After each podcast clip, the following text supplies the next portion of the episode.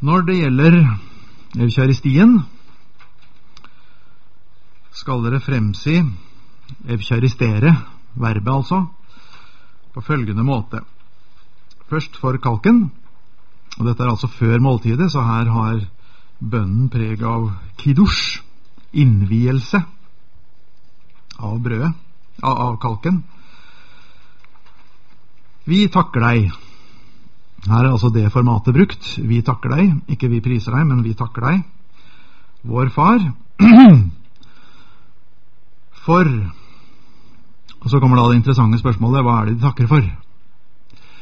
Ja, altså, dette er, dette er bordbønnen, ikke sant? Det er bønn for maten. Så man takker for noe man tar inn i munnen.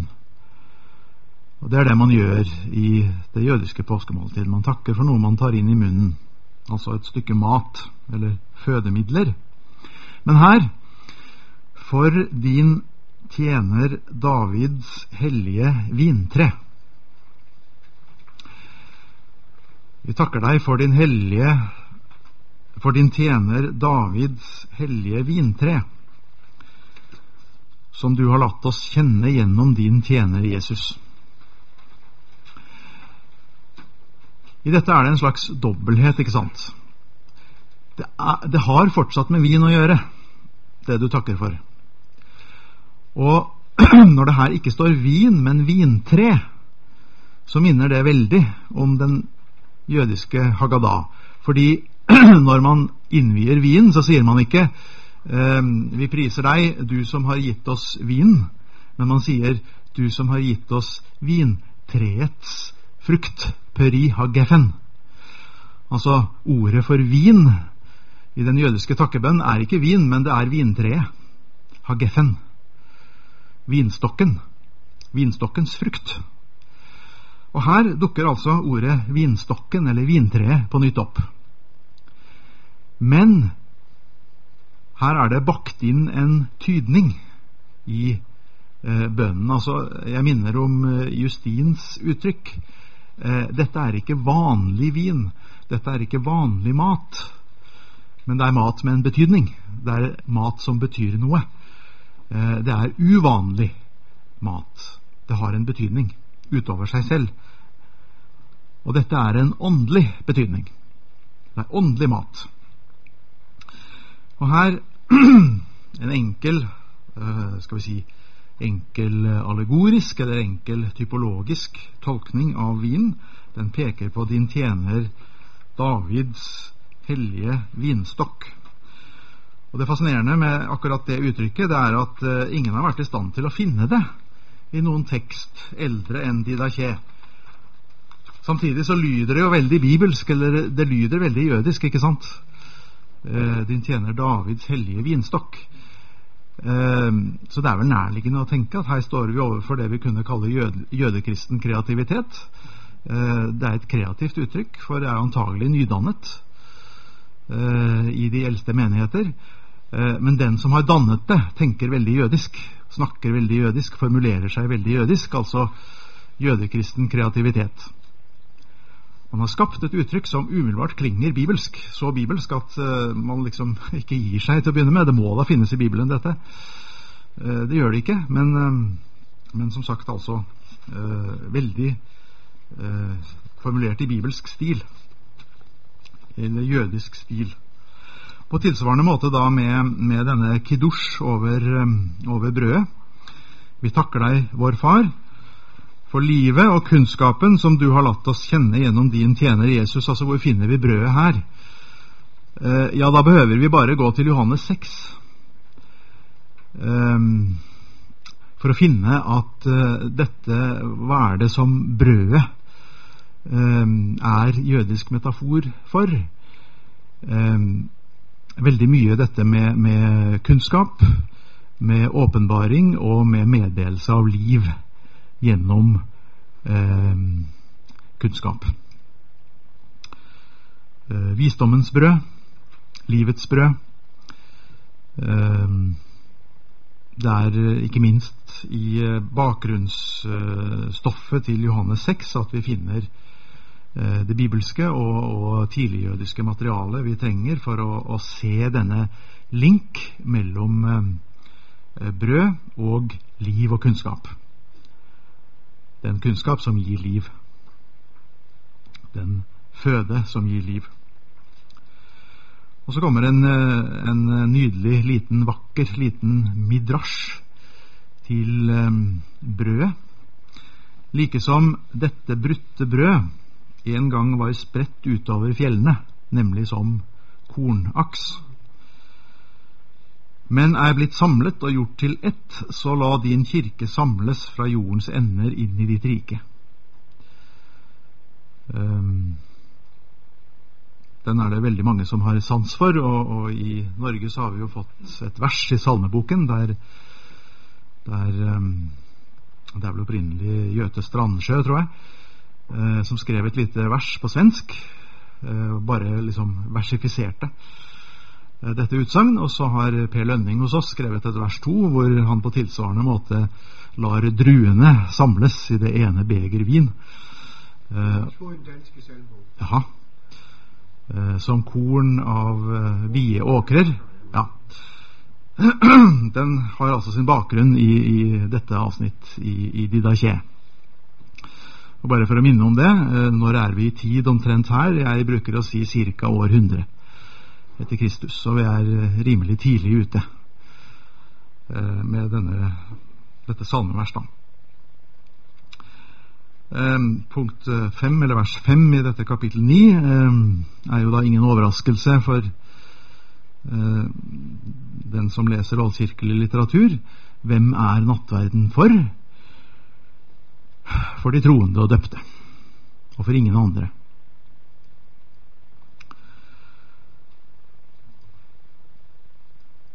Etter måltidet, kapittel 10 altså før måltidet, den innledende kiddush, og den har da den jødiske rekkefølge med beger først, og så brød. Etter måltidet skal dere fremsi takkebønn på følgende måte. Og så kommer en takkebønn som på mange måter henter opp i seg momenter fra eh, de innledende kiddush-bønner, men som um, ligger ganske nær den jødiske birchat hamazon, takkebønnen for føden. Ehm, som har, som jeg nevnte, Deuteronomium 8.10 som sitt gammeltestamentlige grunnsted, men dessuten tar opp i seg motiver fra Sirak, Siraks bok, som ligger dette deutronomiumstedet ganske nært. Og I deutronomiumstedet er det bl.a. Eh, foreskrevet at du skal takke for det gode land Herren din Gud har gitt deg. Uh, og Det kan man øyne i bakgrunnen her, i denne takkebønn her, fordi dette med samling til Guds rike eh, spiller så stor rolle. Altså Den kristne ekvivalent til det for jødene å samles i landet, eh, det er å samles i Guds rike. Eh, hvor Guds rike på mange måter omgis av terminologi allerede i Jesu forkynnelse, som er sånn landterminologi. Gå inn i, arve eh, og den type terminologi. Det, det videreføres her.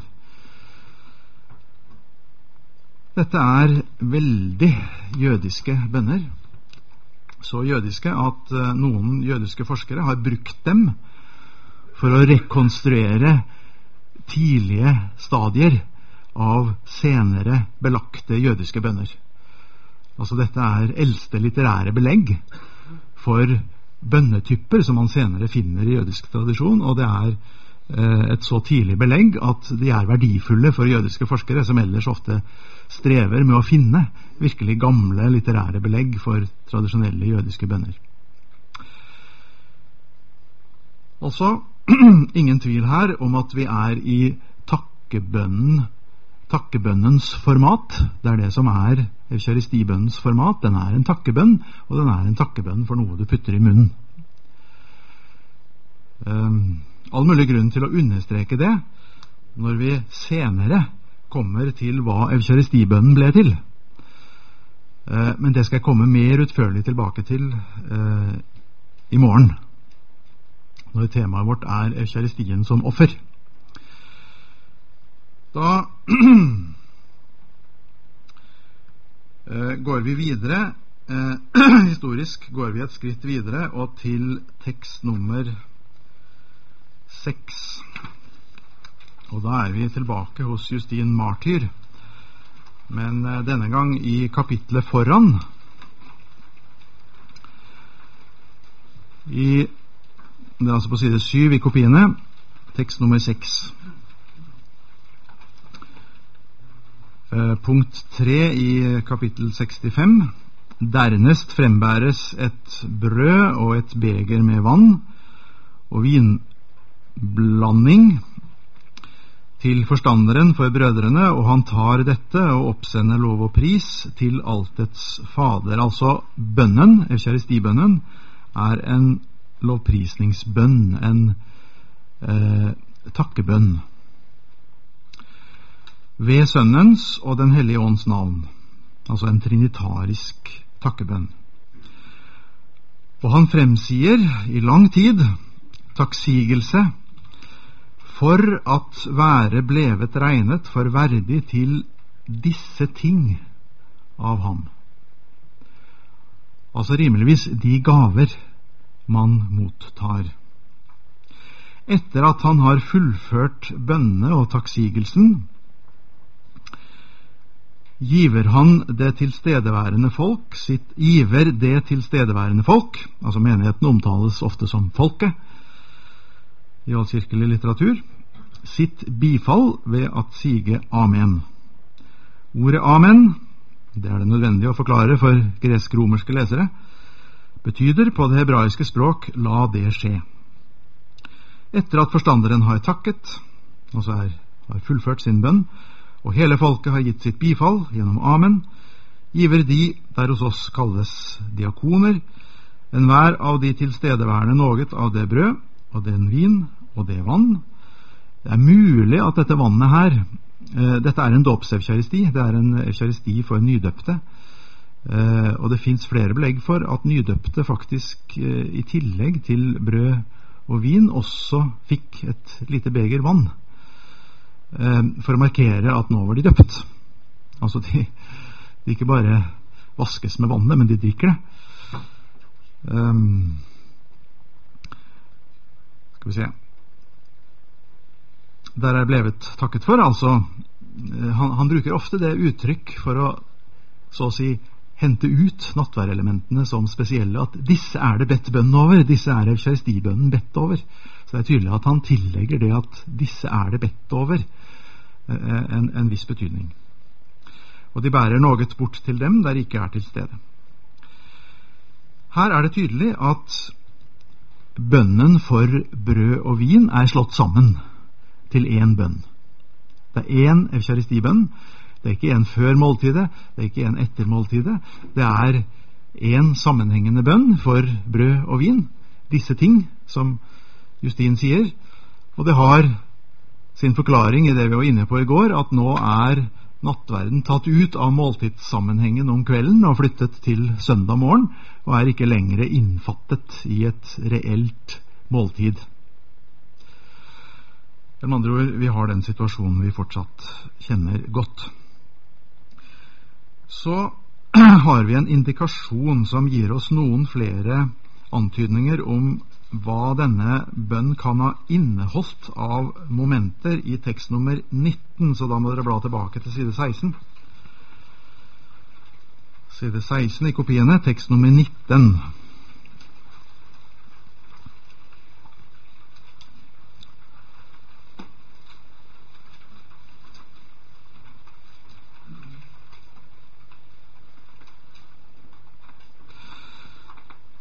Offeret av fint mel som skulle frembæres for dem som var renset for spedalskhet, er en henvisning til Levitikus 1410, var et profetisk forbilde på nattverdens brød. For vår Herre Jesus befalte oss å gjøre sådan til minne om den lidelse som han led for dem som renses. For at vi samtidig skal takke Gud.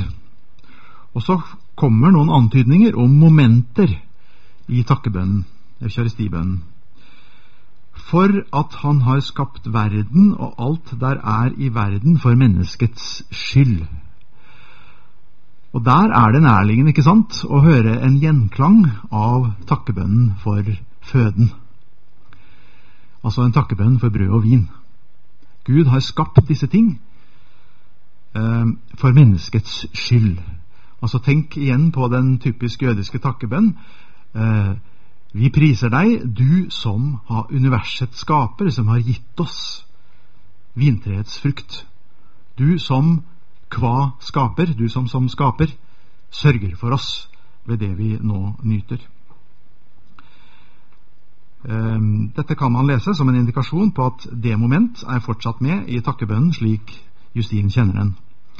Og også, og så kommer et moment nummer to, fordi han har befridd oss fra det onde som vi var i. Og her kommer jo betydningen. Her kommer betydningen av det man har nytt eller skal nyte. Og fordi han har ødelagt maktene og myndighetene fullstendig ved ham, som gjennomgikk lidelse. Og merk dere stikkordet lidelse. Eh, der har vi jo roten passjo, med de påskeassosiasjoner som den hadde for de oldkirkelige kristne. Altså Det er en pseudoetymologi, men, men like fullt meget virkningsfull. Pasjo, pascha. Språklig har det ingenting med hverandre å gjøre, men man hørte jo umiddelbart at det hadde med hverandre å gjøre. Pascha har med paschain å gjøre. Eh, påske har med lidelse å gjøre. Det ene er gresk, og det andre er aramaisk, men det er ikke så farlig. Ehm, det er, det er hvordan det lyder det kommer an på, og sånn er det jo med all gammel eh, etymologi. Eh, det er, det er det uttalte, det er det levende ord det kommer an på. Eh, og ikke sånne filologiske finesser om hvilket språk det er og sånn. Det spiller ingen rolle at han ved lidelsen eh, som han gjennomgikk, i overensstemmelse med Guds vilje, skulle ødelegge maktene og myndighetene fullstendig. Um, så kan vi ganske umiddelbart gjøre et nytt sprang i tid, men ikke så veldig langt. Vi går til Hippolytt, den såkalte apostoliske tradisjon eh, angående den såkalte den kirkeordning som vi kaller den apostoliske tradisjon, så er man nå for tiden ikke veldig sikker på noe som helst.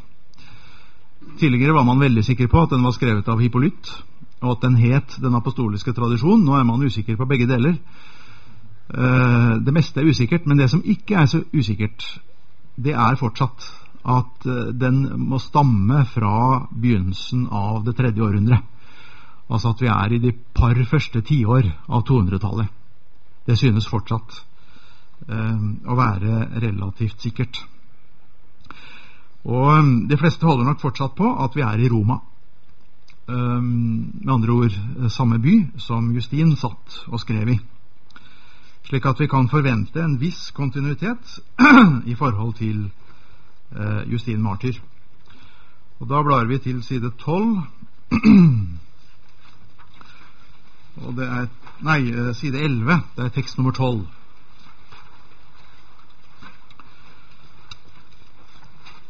Og der har vi da um, Ja, hvis dere først um, blar tilbake til uh, siden før, så kan det jo være interessant å, å ta med begynnelsen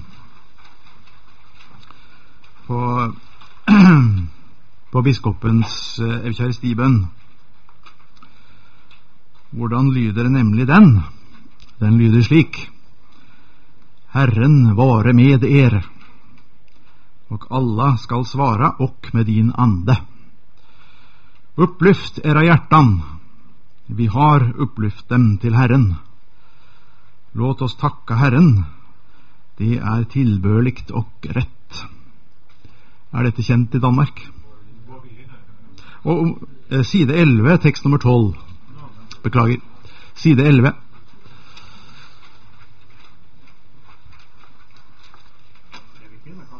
Ja. Uh, I Norge har vi jo kjent det veldig lenge. Uh, I Gustav Jensens Nei. I Norge har det vært det siden 1889. Ja. Altså, I Norge så koblet man løs fra, den, fra kirkeritualets høymesse i 1889. uh, gjennom Gustav Jensens eh, gudstjenestereform, så siden da har vi vært litt mer oldkirkelige enn dere.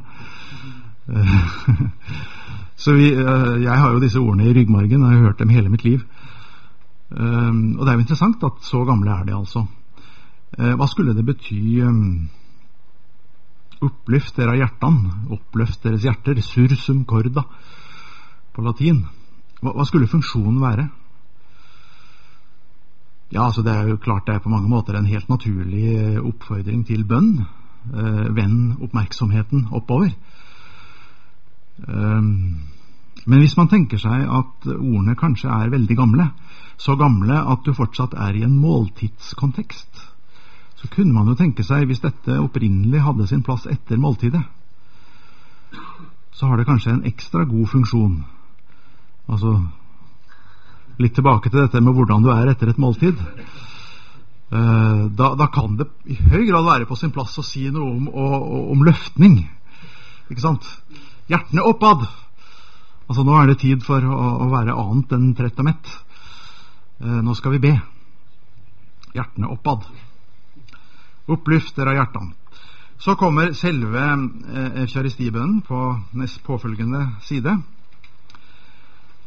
Vi takker deg, Gud, gjennom din elskede tjener Jesus Kristus, som du, når tiden var inne, sendte oss som frelser og befrier og budbærer om din beslutning, din frelsesplan. Det er innledningen.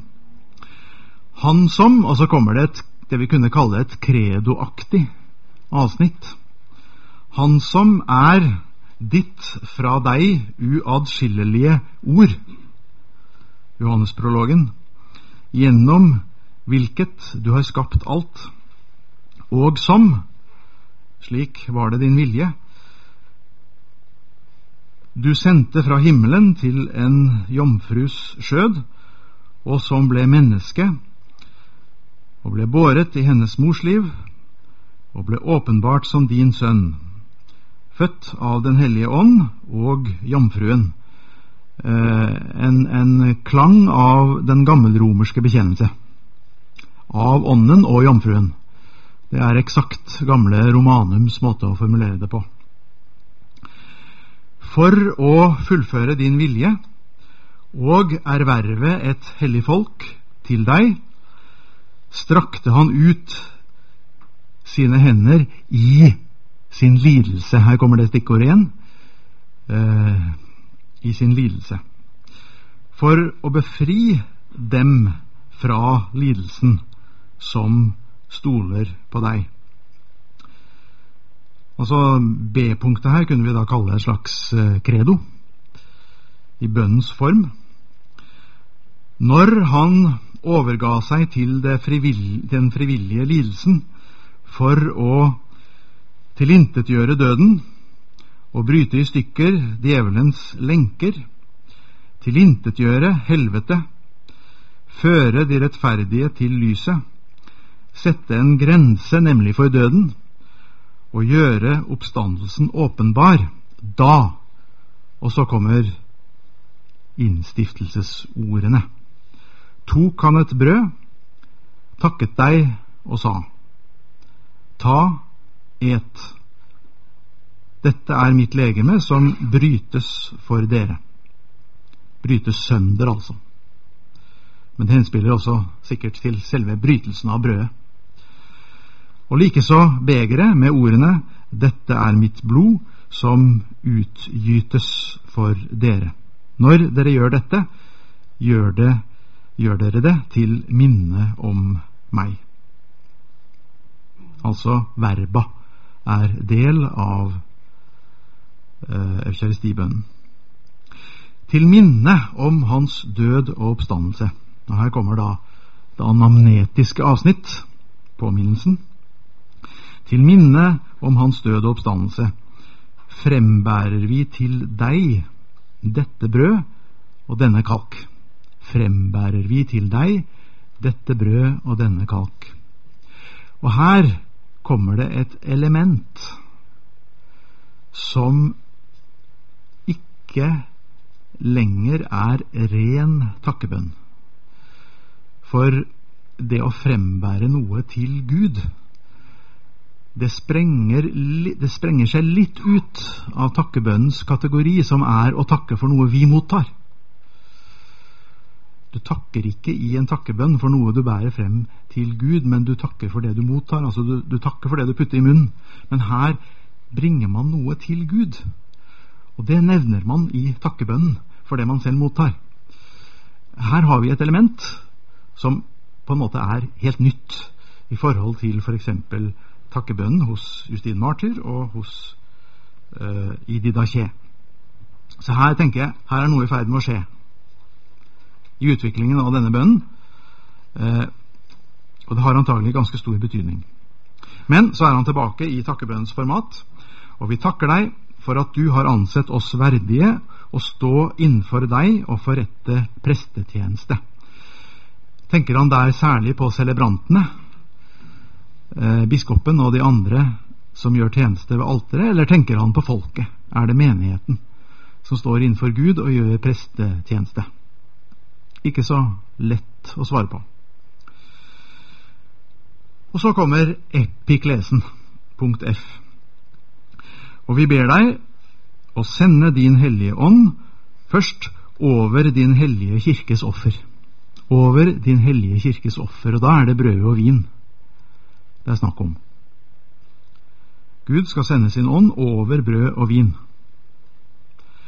Og dernest forsamle øh, den, altså Kirken, og la alle dem som får del i dine hellige gaver, bli fylt av Den hellige ånd. Og der er det epiklesen hvor ånden nedbes over Kirken, over den forsamlede menighet.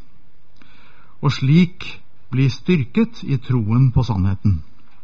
Og så en utklang i en doksologi, så at vi lovsynger og forherliger deg gjennom din tjener Jesus Kristus, gjennom hvem du får ære med Den hellige ånd i evigheters evigheter. Amen.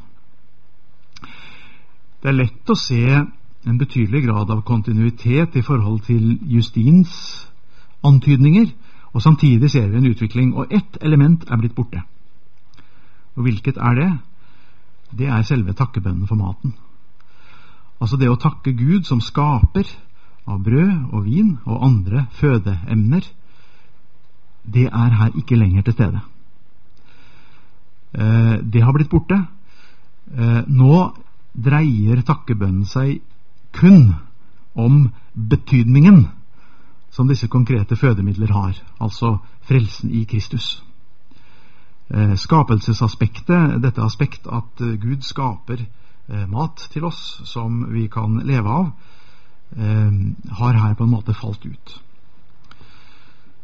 Til gjengjeld så øyner vi altså et nytt lite moment som så å si sprenger seg litt ut av takkebønnens ramme Eh, og det er denne påpekninga av at vi bærer noe frem for Gud.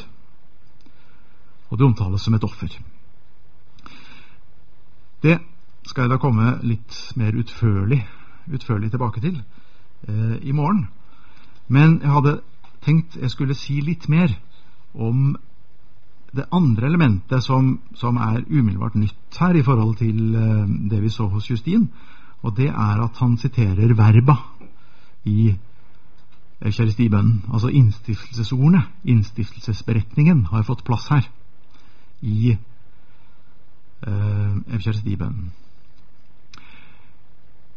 Uh, det har de nå i høymessen i Den norske kirke. Hvordan er det i Danmark? Nei. Um, det er atskilt. Eh, hos oss har vi nå en spalte A og en spalte B i gudstjenesteboken, og presten er fritt til å velge hvilken han vil følge. Og i spalte B så er verba føyet inn i kjærestibønnen etter mønster av, av Hippolytt.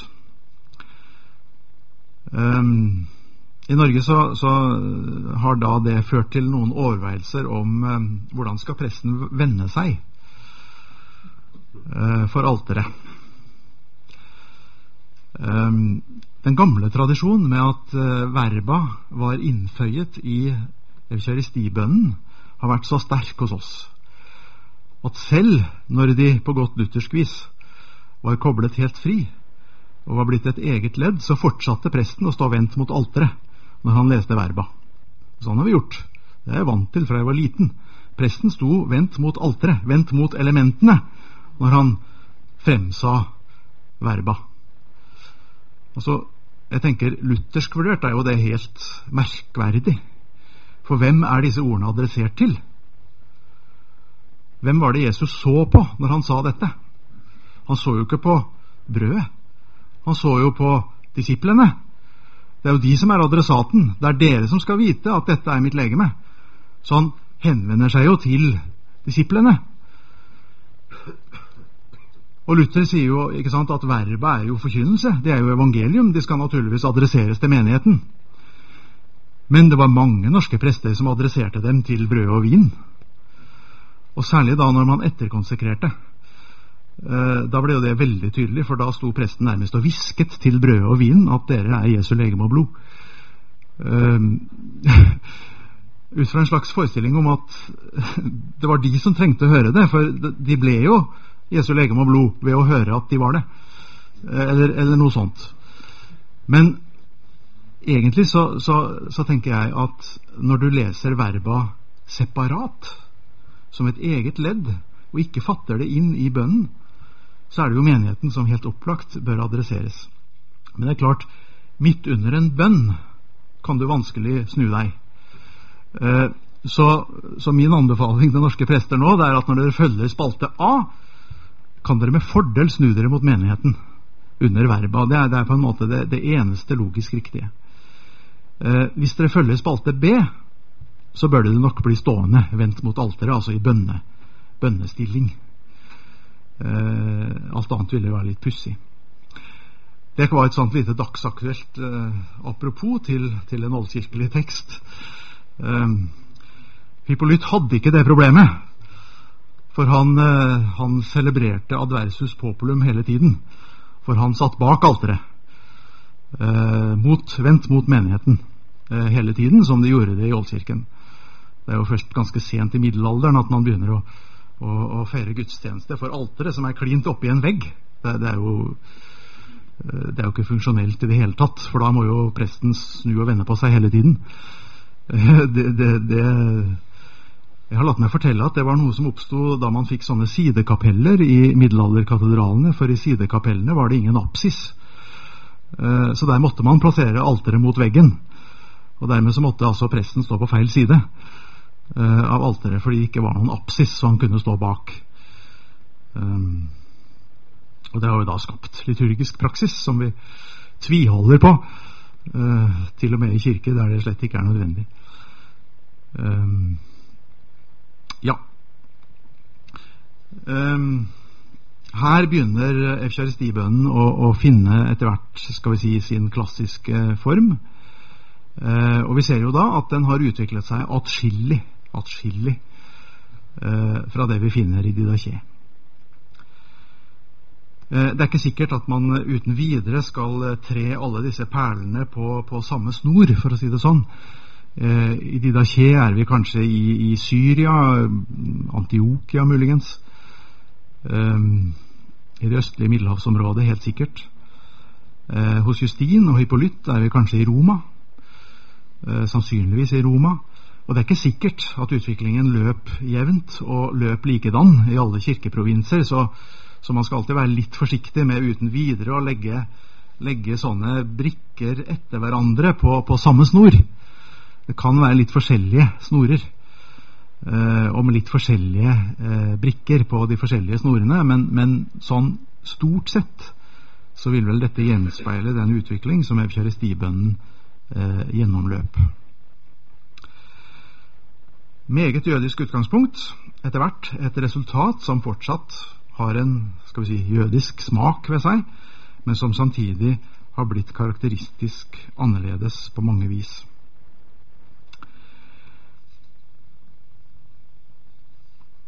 Spørsmålet om Haggadah. Hvor ble det av den?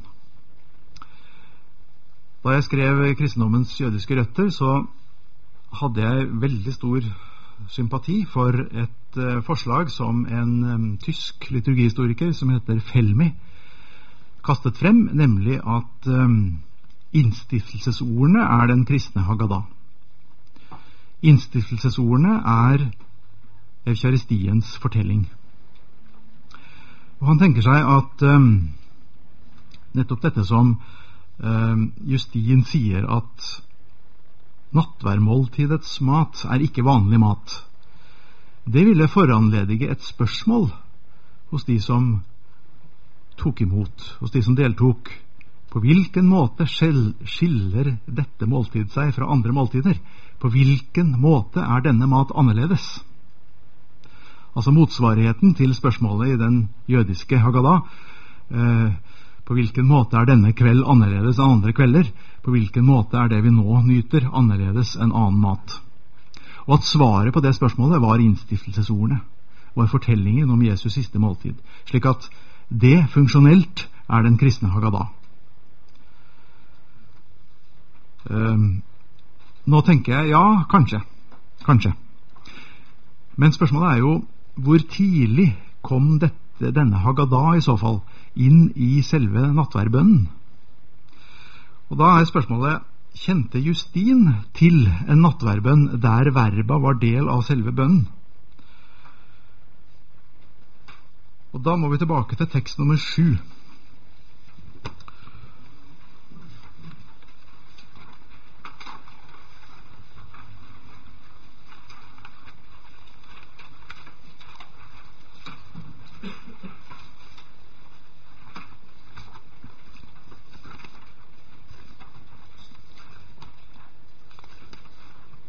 Der sier han at um, vi nokså midt i avsnittet nederst på side, side 104 i boken um, at vi takker for den, den, den, føde der er blevet takket for i en bønn. Og så kommer det avgjørende uttrykket formuleret med et ord der er fra ham. Altså I takkebønnen inngår det et ord fra Kristus. Og hvilket ord skulle det være? Ut fra, ut fra Justins måte å skrive på, så kommer han ofte først med en antydning, og så bretter han ut hva som ligger i det like etterpå. Og Hvis han følger den fremgangsmåte også her, kan det neppe være tvil om at det ord fra Kristus som han sikter til, det er tydeordene eh, ved nattverden altså med andre ord innstiftelsesberetningen, som han da siterer i punkt tre. Uh, Jesus tok et brød, takket og sa, gjør dette til erindring om meg, dette er mitt legeme. Og at han på lignende måte tok begeret og takket og sa, dette er mitt blod. Um, altså at dette er det ordet av Kristus som inngår i eukaristibønnen slik han kjente den.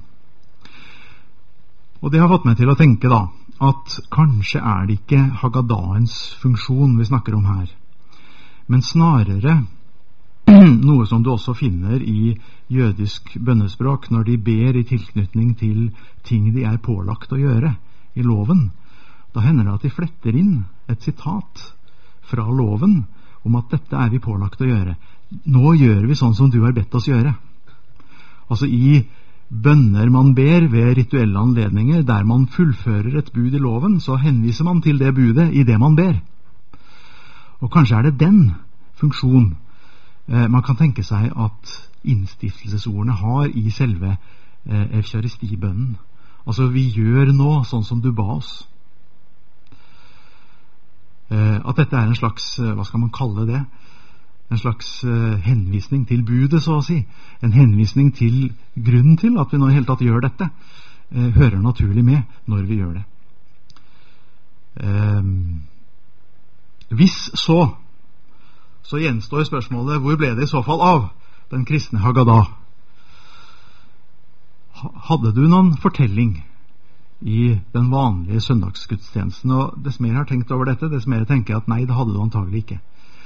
Det var det andre elementet i det jødiske påskemåltid som så å si ble for stort og for omfattende til den vanlige søndaglige eh, eukaristifeiring.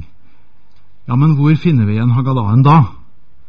Og da vil mitt svar være den finner du igjen i den kvartodekimanske påskefeiring.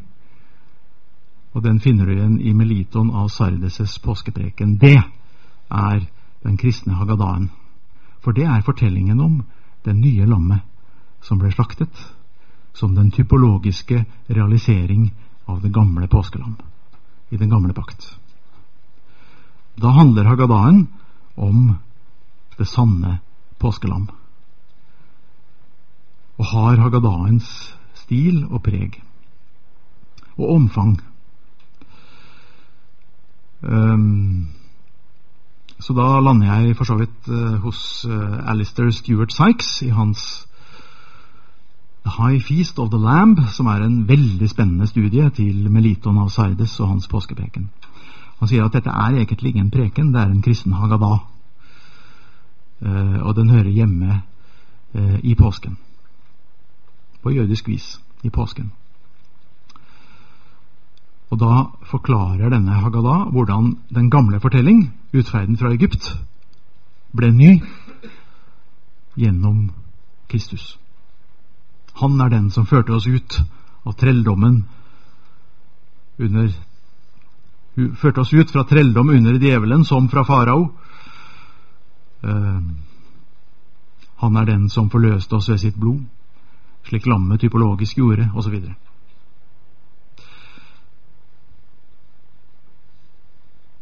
Ja, det, det, er, det, er, omtrent som jeg tenker nå. Eh, her går det sikkert an å tenke på litt forskjellige måter, men, men eh, det er min Det er der jeg står nå. Da um, regner jeg meg som ferdig med dagens tema. og i morgen skal vi da se på det som kanskje er det aller mest altså det mest kontroversielle og det mest spennende av alt, kanskje. Eh, hvorvidt, og eventuelt hvordan, nattverden ble forstått som offer. Offerhandling i Oldkirken.